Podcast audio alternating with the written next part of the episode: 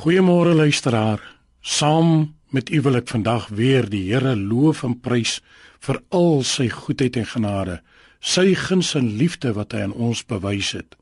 Volgens die Christelike gebruik is dit vandag ons aanbiddingsdag. Die dag waarin die liggaam van Christus bymekaar kom, reg deur die land in verskillende aanbiddingsplekke.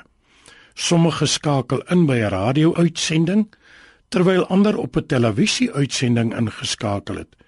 Meeste kinders van God kom byeen in aanbiddingsplekke om saam die Here te aanbid. Dit is goed om God te loof. Ja, dit is goed om hom te aanbid. Hy, die ewige, almagtige, onsigbare, onsterflike skepper van die heelal. In hom is ons bestaan. Deur hom leef en beweeg ons. Dit is hy wat alles in stand hou. Ja, die heelal uitgespan het soos 'n doek en elke ster roep sy naam. Hy is God. Laat ons hom loof en prys. Laat ons jubel en juig voor sy aangesig en lof sing tot eer van sy naam. Kom ons verheerlik hom vandag deur aan hom die lof en die eer te bring wat hom toekom. As hulp in benoudhede is hy in 'n hoë mate beproef. Hy sal jou dek met sy vlerke en onder sy vleuels sal jy skuil.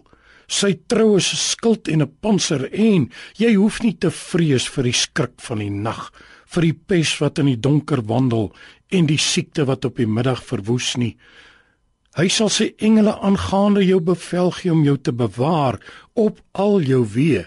Sy woord is louter vreugde op ons lippe en dit is gepas om hom met 'n loflied te vereer aan hom die koning van die eeue die onsigbare onverderflike onverganklike alleenwyse god kom toe die eer en heerlikheid tot in alle ewigheid.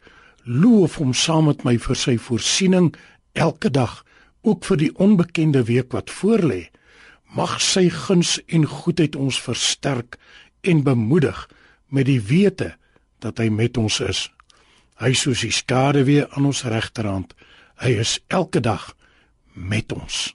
Baie dankie Here dat ons U kan loof, kan jubel en kan juig in U teenwoordigheid. Amen.